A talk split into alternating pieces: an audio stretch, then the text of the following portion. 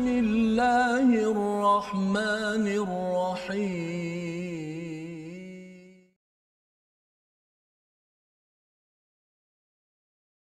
والذين كذبوا بآياتنا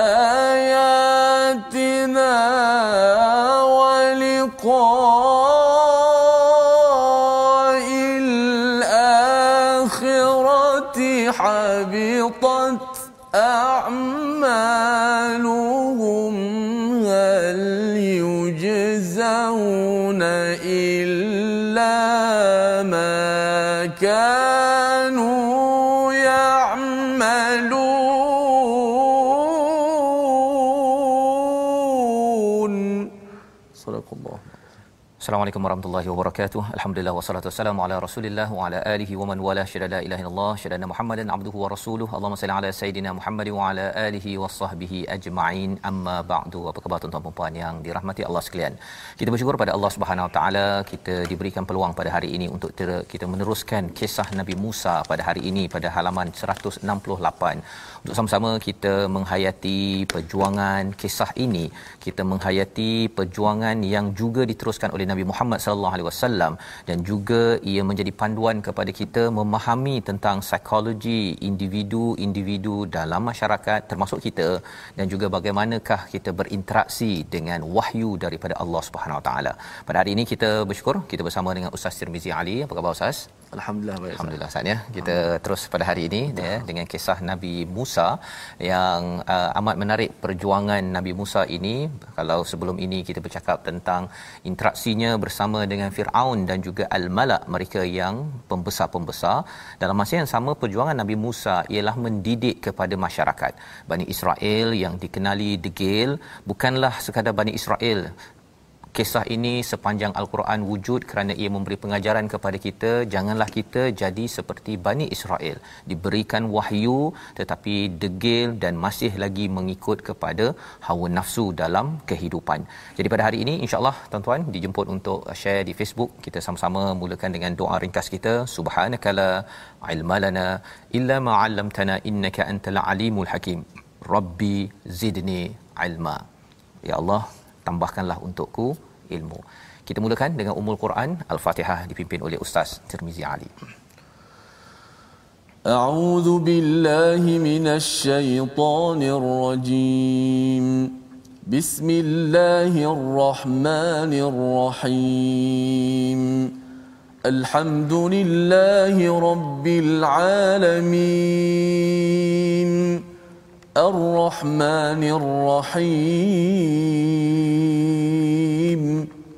مالك يوم الدين. إياك نعبد وإياك نستعين. اهدنا الصراط المستقيم. صراط الذين أنعمت عليهم غير المغضوب عليهم ولا الضالين.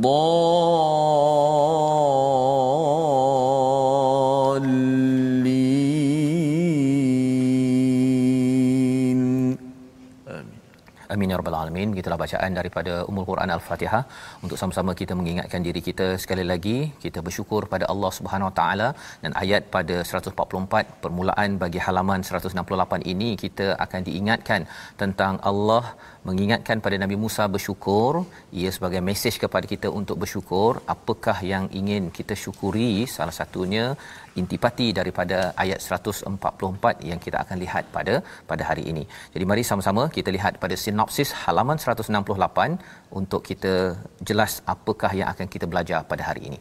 Bermula daripada ayat 144 hingga ayat 145 dialog Allah bersama Nabi Musa alaihissalam.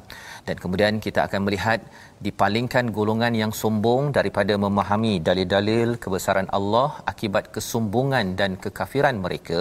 Inilah yang kita lihat pada ayat 146 hingga ayat 147. Diikuti pada ayat 148 kisah yang berlaku sementara Nabi Musa bertemu Allah Subhanahu Wa Taala. Kisah Samiri yang membuat patung anak lembu diikuti oleh Bani Israel diuruskan Nabi Harun dan ia adalah satu perkara yang mencari kepada tauhid yang kita ingin lihat apakah kesan selepas itu. Jadi kita mulakan dahulu uh, bacaan kita ayat 144 hingga ayat 146 untuk kita melihat sambungan kisah selepas Nabi Musa meminta pada Allah ingin lihat kepada Allah ingat nak tengok lama-lama kerana cinta Nabi Musa uh, tetapi apakah yang berlaku selepas itu kita baca bersama ayat 144 hingga 146 Baik, terima kasih kepada Ustaz uh, Tuan Fazrul, penonton-penonton, sahabat uh, sahabat Al-Quran sekalian.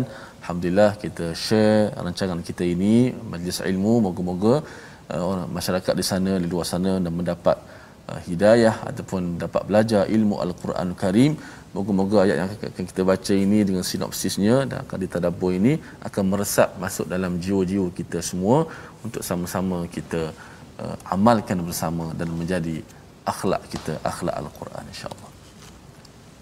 A'udzubillahi minasyaitonir rajim. قال يا موسى إني اصطفيتك على الناس برسالاتي وبكلامي فخذ ما آتيتك فخذ ما آتيتك وكن من الشاكرين وكتبنا له في الألواح من كل شيء موعظة وتفصيلا لكل شيء. وتفصيلا لكل شيء فخذها بقوة وأمر قومك يأخذوا بأحسنها. سأريكم دار الفاسقين.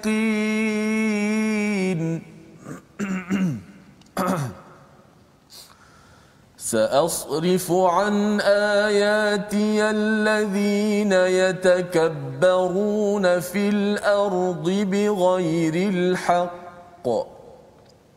وإن يروا كل آية لا يؤمنوا بها. وإن يروا سبيل الرشد لا يتخذوه سبيلاً. وإن يروا سبيل الغي يتخذوه سبيلا ذلك بأنهم كذبوا بآياتنا وكانوا عنها غافلين. صدق الله العظيم. Surah Al-Nazim kita bacaan daripada ayat 144 hingga 146 daripada halaman 168. Jadi ini dipimpin oleh Ustaz Tirmizi sebentar tadi sambungan kepada apa yang telah berlaku kepada Nabi Musa alaihi salam. Seperti mana yang kita baca semalam ada daripada ayat 143 Nabi Musa bertemu dengan Allah Subhanahu Wa Taala. Nabi Musa meminta arini anzur ilaik pada ayat 143 semalam. Iaitu apa? Uh, ya Allah, uh, aku nak tengok uh, hari ini itu tengok sekilas anzur itu tengok lama-lama. Tetapi Allah menyatakan kamu kena tengok lama-lama dekat jabal ya uh, dan kemudian tengok apa yang jadi. Rupa-rupanya bila tengok pada jabal yang telah di uh, yang telah di uh, Allah menampakkan kepada gunung tersebut hancur gunung tersebut maka Nabi Musa yang melihat pada gunung tersebut pun pengsan sekali kerana kerana tidak mampu untuk melihat hanya pada gunung yang hancur apatah lagi kalau ingin melihat kepada Allah Subhanahu Wa Taala. Nak ceritakan bahawa nikmat melihat kepada Allah Subhanahu Wa Taala ini bukanlah nikmat yang dibenarkan di atas muka bumi ini. Allah menyatakan perkara tersebut menyebabkan Nabi Musa bertaubat memohon ampun kerana ia adalah nikmat uh, tanda cinta Nabi Musa cinta kepada Allah Subhanahu taala tetapi ia bukannya di sini. Ia adalah satu nikmat yang ditangguhkan apabila sampai di di akhirat nanti. Wa ana awwalul mukminin jadi Nabi Musa mengaku bahawa sayalah orang yang awal sekali yang akan beriman. Maka kata Allah Subhanahu taala Allah berfirman ya Musa pada ayat 144 innistafaituka sesungguhnya aku memilih kamu daripada kalangan semua manusia untuk membawa risalah risalah ya banyak risalah risalah dan juga wabikalami dan dengan firmanku kata-kata daripada Allah fahuzma ataituk wa kum minasyakirin. Ambillah ya dengan betul-betul apa yang telah datang padamu jadilah di kalangan orang yang bersyukur. Apa maksud uh, risalati ya risalah-risalah? Risalah-risalah adalah mesej-mesej suruhan-suruhan Allah kepada Nabi Musa. Nabi Musa kena bawakan kepada kepada kaumnya Contohnya bila Nabi Musa diminta untuk membawakan uh, perintah menyembelih lembu contohnya ya untuk membuktikan siapa pembunuh kepada salah seorang daripada individu pada pada zaman Bani Israel bersama dengan Bani Israel. Jadi itu satu risalah ataupun mesej. Selain daripada itu ialah mesej yang ada pada Taurat. Ya Nabi Musa mendapat Taurat selepas ini kita akan lihat perkara tersebut. Itu adalah risalah. Apa lagi? Uh, Nabi risalah uh, Nabi Musa perlu membawa risalah mesej kepada Firaun yang telah pun ditenggelamkan di dalam Laut Merah. Ha, itu adalah beberapa risalah, mesej, suruhan daripada Allah SWT wabi kalami dan perkataannya iaitu daripada Taurat yang diberikan kepada Nabi Musa. Jadi apakah perintah Allah? Fahudh ma ataituk ambillah apa yang telah diberikan kepada kamu dan jadilah di kalangan orang-orang yang bersyukur. Salah satu daripada bersyukurnya Nabi Musa kerana Nabi Musa ini selepas sahaja selamat daripada Firaun sudah banyak berjuang. Kemudian bila sudah selamat uh, si kaumnya memohon untuk untuk mendapatkan Uh, pada waktu itu uh, Tuhan uh, berhala untuk dibuatkan berhala kepada mereka uh, penat berjuang ini tetapi Nabi Musa masih lagi boleh bertemu dengan Allah Subhanahu Wa Taala ya. Bila minta untuk tengok uh, kemudian Allah uh, jelmakan kepada gunung Nabi Musa pengsan itu pun kena bersyukur. Maksudnya Allah respon tetapi Allah berikan yang sesuai untuk kapasiti kemampuan Nabi Musa di dunia ini. Jadi ini adalah perkara-perkara yang perlu disyukuri kerana ini adalah syarat untuk membina kekuatan dalam berjuang ke hadapan ya. Kerana bila kita bersyukur kita tahu bahawa sebenarnya Allah akan menambah lagi kekuatan-kekuatan kita dalam kehidupan. Jadi pada ayat 145 ya dan telah kami tuliskan untuk Musa pada lauh iaitu Taurat ya pada papan-papan yang ditulis segala sesuatu sebagai pengajaran dan penjelasan. Istilahnya mau'izatan wa tafsila ya ada pengajaran mau'izah dan juga penjelasan Mau'izah ini adalah peringatan ya untuk memperingatkan sesuatu perkara yang kadang-kadang nasihat itu sesama manusia tidak jalan. Tetapi bila mauizah ini datang daripada Allah Subhanahu Wa Taala ia akan memberi kesan kepada hati manusia untuk berbuat baik beramal soleh. Wa tafsila ia bukan sekadar uh, pengajaran nasihat tetapi detail penjelasan. Likulli syai pada setiap sesuatu ya pada setiap sesuatu untuk menjadi hidayah. Ha, bukan likuli syai ini pada nak buat roti canai ke, nak buat roti ke. Usahanya ada orang kata dalam Quran ada semua sekali, ya, termasuk roti nak buat roti canai. Ya, tapi kalau cari mana roti canainya tak ada. Pasal uh, diberikan panduan iaitu bertanya kepada orang yang pakar, cari ilmu, ikra itu guidance ataupun hidayah yang yang boleh kita ambil. Fahudha biquwah perkara penting yang juga telah dijelaskan pada ayat 144 ialah perlu diambil pegang Taurat itu dengan betul-betul bersungguh-sungguh wa'mur qaumaka ya'khudhu bi ahsaniha ini amat menarik iaitu bukan sekadar Nabi Musa kena pegang elok-elok Taurat itu buat yang terbaik tetapi perlu menyeru kaumnya untuk mengambil bi ahsaniha ya mengambil yang yang terbaik jadi apabila kita ambil pelajaran ini, ini bukan sekadar untuk uh, Bani Israel tetapi pengajaran untuk kita juga di dalam Al-Quran ada Ustaz ya bila bercakap tentang uh, ciri ulul albab Salah satunya ialah yastami'una al-qaul fayattabi'una ahsanah. Kita dengar yang terbaik dan kemudian uh, kita dengar semua perkara dan kemudian pilih yang terbaik. Jadi apakah poinnya? Ya khudhu bi ahsaniha ini bila kita nampak dalam al-Quran suruh kita solat uh, aqimis solah bukannya kita sekadar dirikan solat itu zuhur pukul 3.30 petang uh, ataupun kalau kita bayar kita buat sedekah itu kita bagilah 10 sen setahun. Bukan begitu. Bi ahsaniha ialah kita buat yang terbaik ya sebaik-baiknya. Ini seruan pada Bani Israel. Pelajaran juga untuk kita. Kerana apa? Kerana kita ada wahyu. Wahyu ini membawa kita lebih baik lebih baik dan membawa kita mencapai yang terbaik untuk diri kita dalam kita berhadapan bertemu dengan Allah Subhanahu Wa Taala baru layak untuk melihat pada Allah apabila sampai ke akhirat nanti. Saurikum daral fasiqin iaitu kami akan perlihatkan kepada kamu negeri orang-orang yang yang fasik iaitu poin yang disampaikan pada ayat 145 ini bila seseorang itu ada wahyu tetapi dia tidak mahu untuk beramal dengan wahyu sebenarnya orang itu fasik iaitu derhaka uh, kepada Allah Subhanahu taala. Ini pelajaran penting untuk kita bahawa sebenarnya bila kita ada Quran simpan 3 4 unit di dalam rumah tetapi kita tak faham pun apa isinya apatah lagi untuk mengamalkan isinya itu digelar sebagai darul fasiqin. Ini adalah satu perkara yang yang yang mencemaskan ya tapi inilah peringatan Allah kepada Nabi Musa ya agar jangan sampai kaumnya itu ada Taurat tapi dibiarkan sahaja. Ataupun menjadi orang yang fasik. Dia tak kisah pun apa yang Allah perintah tak kisah. Padahal Allah sudah pun memberikan wahyu sebagai panduan likulli syai pada ayat 146 satu ayat yang panjang dekat situ. Ya sa'asrifu an ayati alladhina yatakabbaruna fil ard bighairil haqq ini adalah uh, peringatan yang penting untuk kita semua. Ya sebagaimana kita bincang sebelum ini ya dalam 2 3 hari yang lepas bahawa sebenarnya dalam surah al-a'raf ini ada dua perkara yang dijelaskan. Ya paling kurang dua perkara. Iaitu isu takabur dan juga isu ghaflah takabur dan juga ghaflah. Takabur ini maksudnya sombong, diwakili oleh iblis. Ghaflah itu diwakili oleh Nabi Adam.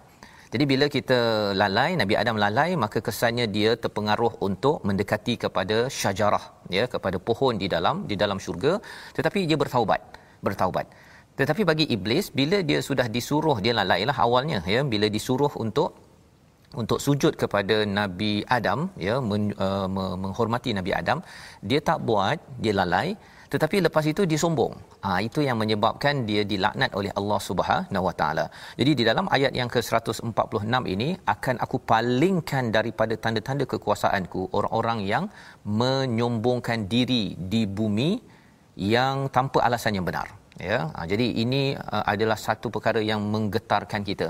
Ya, silap lalai itu normal ya kerana kita adalah insan selalu terlupa.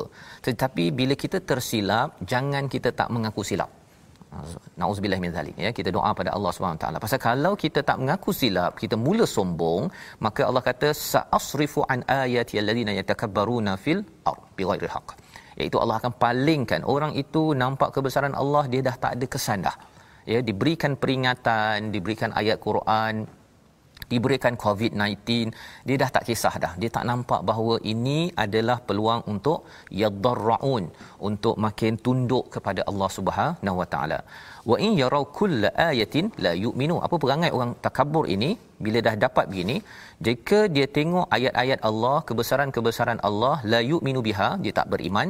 Wa in yarau sabila rushd la yatahizuna sabila bila dia nampak kepada jalan petunjuk ya yang betul-betul boleh bawa kepada kebaikan ini dia tidak bersungguh-sungguh untuk yattahidu nasabila bukan dia tak beriman semata-mata tapi dia tidak mengambil jalan itu. Tapi kalau jalan yang ghai jalan yang sesat ah, dia akan ambil. Ini nak menegaskan apa? Menegaskan bahawa orang takabur ini dia boleh sampai tahap dia tidak beriman satu tapi kadang-kadang mungkin dia beriman ustaz ya. Dia mungkin masih beriman lagi uh, pada rukun Islam masih lagi IC-nya masih lagi Islam. Tetapi dia mungkin tidak la yattakhizuna sabila. Dia tak akan ambil jalan rushd jalan petunjuk. Kesannya ialah dia mungkin percaya saya percaya Allah ini uh, Esa tapi saya tak semayang. Ha, kan? Dia tak nak ambil jalan itu. Dia ambil jalan lain. Tengok TV okey. Uh, kalau main okey. Makan okey. Tapi kalau yang perkara-perkara yang diperintahkan dalam wahyu dia tak nak ambil. Zalika bi annahum kadzabu bi ayatina ini dinyatakan sebagai mendustakan ayat-ayat kami.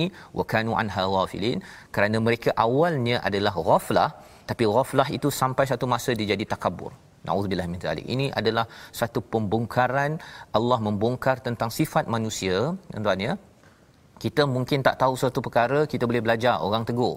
Tapi kalau orang tegur, kita tidak maksudnya makin lagi merendah diri, apatah lagi bila Allah tegur di dalam Al-Quran, Allah tegur dengan COVID-19, bisnes kita, uh, cabaran dalam keluarga. Kalau kita masih lagi rasa tak yadarraun, tidak merendah diri, khawatir ia menyebabkan kita makin takabur dalam kehidupan.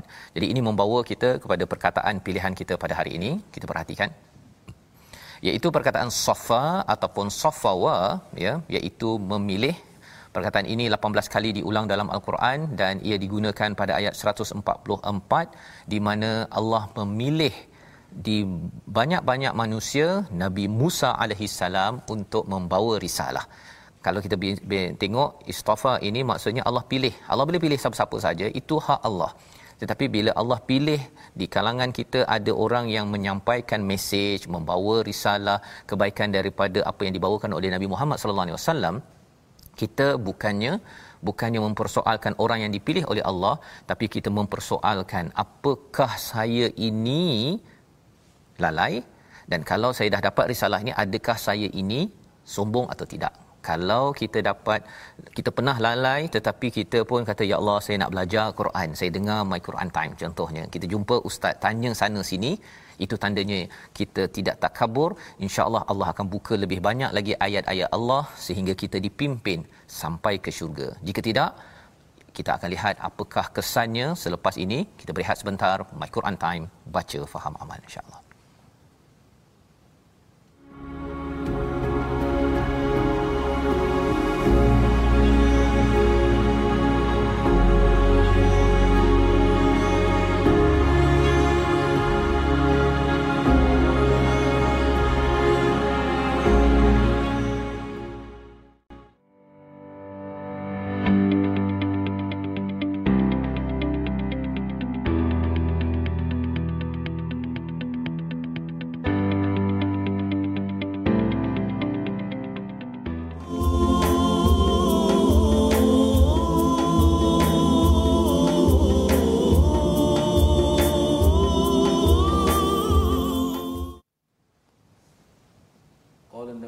sallallahu alaihi wasallam al-kibru batarul haqq wa ghamtun nas.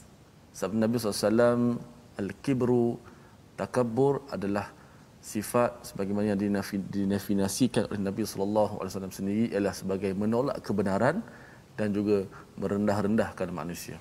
Inilah sifat yang kita diharamkan untuk memiliki sifat ini kalau ada kita cabut-cabut cepat-cepat sifat ini daripada diri kita kita kena ubati kena rawat dengan al-Quran tadabbur al-Quran insya-Allah mudah-mudahan sifat ini tidak ada daripada diri kita kan ia boleh um, me, me, me, orang kata apa boleh menghalang untuk daripada kita masuk ke syurga Allah Subhanahu wa taala. Terima kasih kepada penonton-penonton dan sahabat-sahabat kerana terus setia istiqamah dalam My Quran Time baca faham amal. Kita terus share uh, kita sebarkan rancangan kita ini. Alhamdulillah. Baik hari ini kita nak belajar berkenaan ilmu tajwid kita nak sambung semalam berkenaan dengan ikhfa hakiki. Kita nak mengukuhkan lagi berkenaan tajuk hukum nun mati ataupun nun mati dan uh, nun sakinah ataupun tanwin. Kita lihat slide kita. Berkenaan dengan uh, hukum ikhfa hakiki. Ikhfa sebagaimana disebut semalam uh, maksudnya tersembunyi ataupun ditutup eh, menutup setara uh, istilah menyembunyikan huruf sukun iaitu huruf nun mati ataupun tanwin dengan satu sifat antara izhar dan idgham tanpa tasydid serta kekal gunnah pada huruf yang pertama. Masuk kekal gunnah itu ialah uh, gunnah tu pada nun. Kemudian bila kita dah sebut huruf selepas nun itu tidak ada lagi gunnah. Ha, cara bacaannya hurufnya ada 15. Satu jaza saddaka fathiq datadhin syadzin. 15 huruf apabila nun mati ataupun tanwin bertemu salah satu daripada huruf ikhfa yang 15 itu maka wajib kita ikhfakan. Kita lihat contoh. Ha? Li kulli shay'in fakhudha. ada dua eh likulli likulli syai'in fakhudha maaf satu tanwin pada hamzah berjumpa dengan fa aijalan jasada aijalan jasada tanwin berjumpa dengan jim kemudian nun berjumpa dengan qaf. Min qablu min qablu wa tahdi man tasha' wa tahdi man tasha' nun bertemu dengan ta. Okey. Eh, penonton-penonton sahabat-sahabat al-Quran sekalian eh, bagaimanakah cara kita nak menyebut huruf uh, ikhfa ini? Ialah kita ambil satu contoh. Nun bertemu dengan fa. Anfusikum uh, boleh uh, apa ni nun bertemu dengan fa. Anfu daripada hamzah kita sebut a. Mulut kita terus pergi pada makhraj fa. Jangan uh, mulut kita sebut lidah kita pergi pada nun. Tak ada lagi. Anfusikum. Itu izhar. Kalau kita baca anfusikum itu bacaan izhar dan tak boleh. Kita di sini kita baca kena ikhfa okey so nun itu hanya ada pada gunnah di khayshum di hidung selepas kita sebut hamzah a okey mulut kita lidah kita jangan pergi makhraj nun yang pergi nun biar kerja hidung saja dengung hmm, dekat hidung daripada a mulut kita, lidah kita terus berpindah pergi kepada huruf fa. So sebab tu kita kata ikhfa ini nun ini disembunyikan. Sembunyi kat mana? Diletakkan di mana? Disembunyikan di sisi huruf selepas itu. Kalau huruf fa huruf fa lah. Kalau huruf ta huruf ta lah. Kalau dot dot lah. Contoh kita nun bertemu dengan fa supaya nak bagi faham. Daripada a mulut kita sebut a daripada uh, uh, makhraj a terus kita pergi ke mulut kita huruf nak sebut huruf fa anfu anfusikum gunnah hanya pada nun bila kita sebut huruf fa gunnah dah tidak ada lagi. Tak boleh kita sebut anfusi fu tak boleh fu. Ha, kita masih lagi kekalkan gunnah pada fu. Fu dah tak ada dah. Kalau kita masuk selepas nun itu sama ada huruf fa ke 15 huruf tu dah tidak ada gunnah kat situ.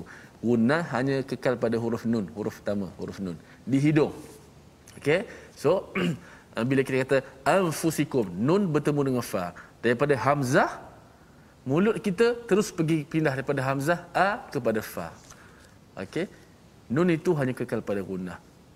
Jadilah anfusikum min duni min syai kalau huruf qaf di belakang min qa kan minkum kerana qafkah ni huruf uh, iz, uh, ikhfa yang paling jauh daripada mulut.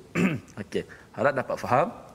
Insyaallah selepas ini kita akan buat latihan setiap episod ni latihan ikhfa daripada 15 huruf ikhfa kita akan ambil contoh uh, satu hari uh, dua huruf sahaja.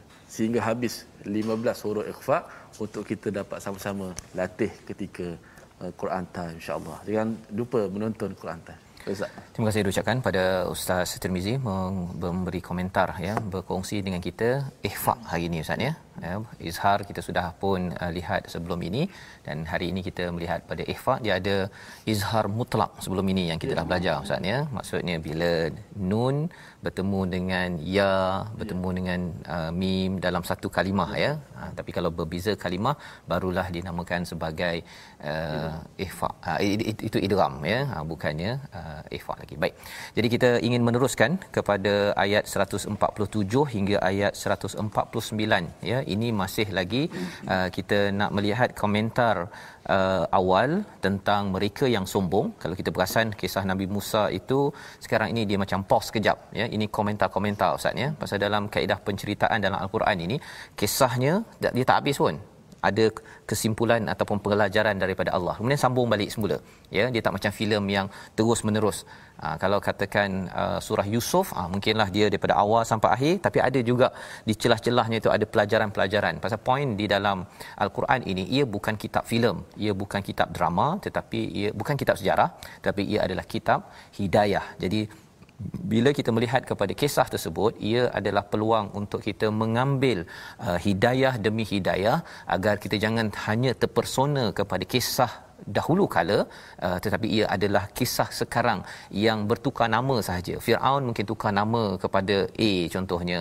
Haman tukar jadi B uh, Nabi Musa jadi C. Kemudian plot itu akan berulang berulang sepanjang sepanjang sejarah. Jadi kita nak meneruskan dengan ayat 147 hingga ayat 149. Silakan Ustaz. أعوذ بالله من الشيطان الرجيم والذين كذبوا بآياتنا ولقاء الآخرة حبطت أعمالهم ۖ هل يجزون إلا ما كانوا يعملون؟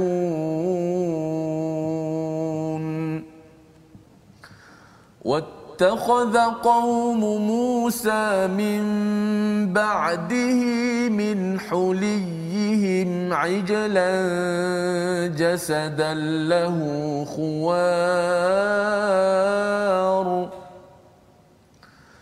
ألم يروا أنه لا يكلمهم ولا يهديهم سبيلا اتخذوه وكانوا ظالمين ولما سقط في أيديهم ورأوا أنهم قد ضلوا ورأوا أنهم قد ضلوا قالوا لئن لم يرحمنا ربنا. قالوا لئن لم يرحمنا ربنا ويغفر لنا لنكونن من الخاسرين.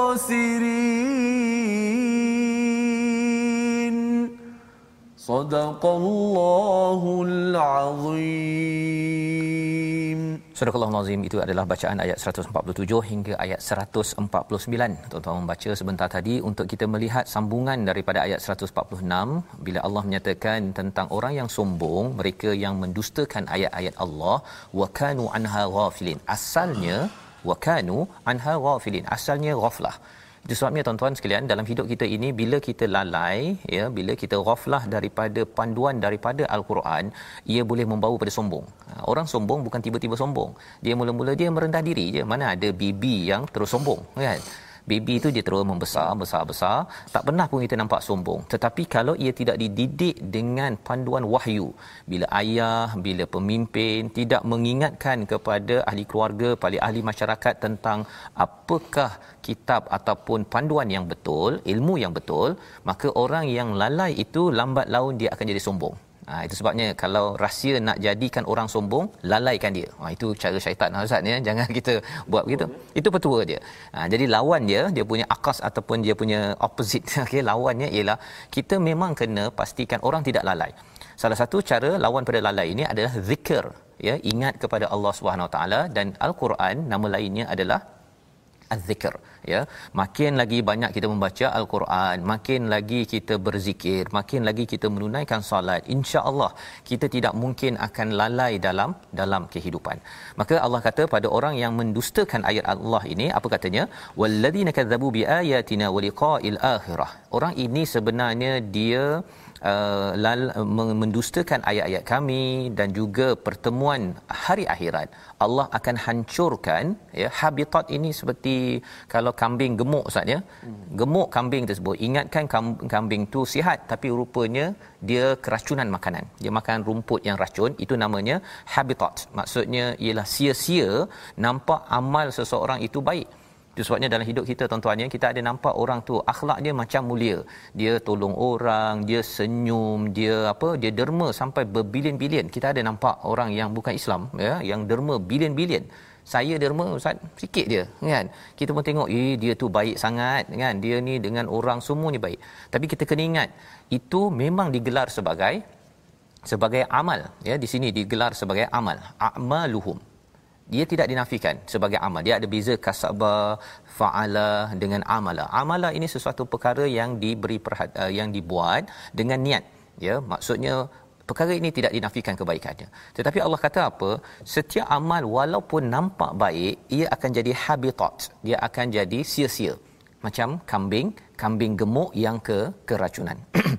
Dan mengapa jadi begitu? Kerana mereka mendustakan ayat kami dan mendustakan pertemuan pada hari akhirat. Maksudnya dia buat kerana apa? Bukan kerana Allah. Dia buat kerana manusia, dia buat kerana mak ayah, dia buat kerana bos, dia buat kerana kerana anak. Perkara itu kita kena beri perhatian tuan-tuan. Itu mendustakan ayat Allah Subhanahu Wa Taala dan juga mendustakan hari akhirat. Dia bukan nak mengharapkan pahala ganjaran daripada Allah Subhanahu Wa Taala sampai di akhirat ya ataupun di dunia ini dia tak mengharapkan itu. Dia kata alah tak adanya. Kan? Kita buat yang terbaik ini pasal just uh, to be good. Ha kan? To feel good. Rasa nak rasa just nak rasa baik sahaja uh, ya untuk bermotivasi. Perkara itu ditekankan pada ayat ini akan hancur. Ini adalah menjawab pada persoalan mungkin ada di kalangan kita ada kawan yang dia amat baik tetapi dia tidak solat. Kan? Ataupun dia tak nak baca Quran ataupun dia buka, tak nak masuk Islam pun ya dia tak nak jadi orang Islam. Asalkan kita rasa macam tak apalah dia baik. Dia tak kacau orang. Memang dia tak kacau orang ya. Tetapi dia kacau Allah Subhanahu taala. Dan orang-orang ghaflah ini sampai satu masa dia menjadi takabur dia menjadi sombong ya. Ha, dan ini perkara yang uh, salah seorang daripada syekh yang pernah saya belajar dulu ustaz ya. Syekh Yusuf Estes dekat US dululah. Dia ni uh, daripada Kristian dia masuk Islam kan. Kemudian dia ada nenek dia yang amat baik. Jadi neneknya meninggal jadi dia amat sedih sangat kan? Tapi mati meninggal dalam keadaan bukan Islam lah kan? Jadi dia kata bila dia dah kaji kaji kaji baru dia tahu bahawa sebenarnya bila orang itu lalai kemudian amat sombong ya kalau diingatkan dia dah ingatkan uh, kepada agama Islam satu hidayah Allah lah kan yang akan tu. Hidayah Allah tidak sampai kepada orang yang takabur ha kan? Jadi ini amat mengerikan kalau kita ini ada takabur yang kita kena kena minta Allah jauhkan daripada kehidupan kita. Disambung pada ayat 148, wattakhadha qaumu Musa. Kalau tuan-tuan perasan sebenarnya Nabi Musa dan kaumnya diingatkan untuk ambil betul-betul yang terbaik daripada Taurat. Tapi apa yang dibuat sementara Nabi Musa bertemu Allah, kaum Nabi Musa mengambil selepas daripada dari setelahnya Musa pergi ke gunung Tursina itu, lepas dah pergi ke sana tu, min huliyihim, perhiasan-perhiasan untuk jadikan anak lembu. Ha ya. Jasadan lahu khwar dan fizikal anak lembu itu ya, dia boleh berbunyi, dia boleh bunyi. Oh, bunyi macam lembu tu kan pasal adalah teknologi yang dibuat zaman sekarang ni mudah aja ustaz ya. Zaman itu bila dapat buat begitu, mereka amat kagum. Ya, jadi apakah yang dinyatakan Allah refute Allah balas balik alam yara annahu la yukallimuhum ya sebenarnya kalau kamu tengok dia tak bercakap pun hanya keluarkan bunyi khuar itu sahaja wala yahdihim tak ada pula dia dia memberi hidayah. Dia sekadar bunyi sahaja pun kamu sudah kagum.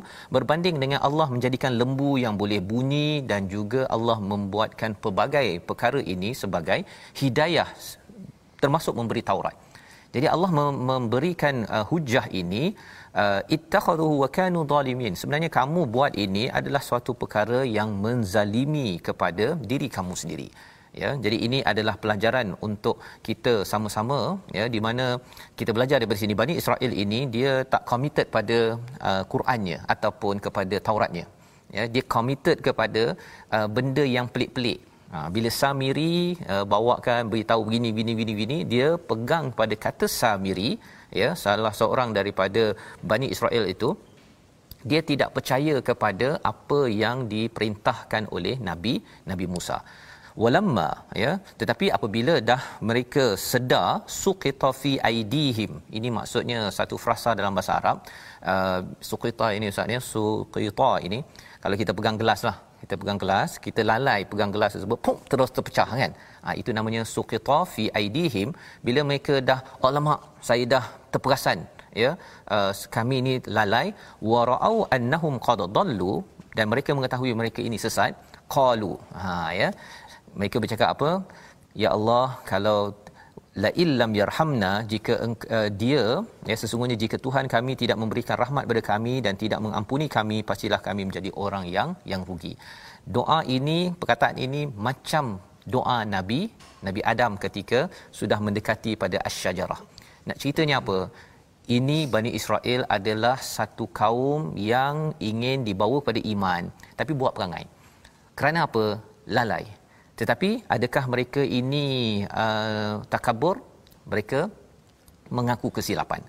Ini perkara yang perlu kita belajar dalam hidup kita ini tuan-tuan. Kalau ayah uh, pemimpin ada nampak orang di kalangannya ini buat silap tetapi nak mengaku silap. Ha, yang itu insya-Allah itu kita kena terus didik seperti mana Nabi Musa. Jangan kita kata ini tak boleh pakai. Ini apalah tak committed kepada kepada agama. Kita tak boleh cakap begitu. Pasal Nabi Musa diutus untuk mendidik mereka. Iman ada tetapi mereka tersilap terbuat silap terbuat syirik ini teruskan mendidik.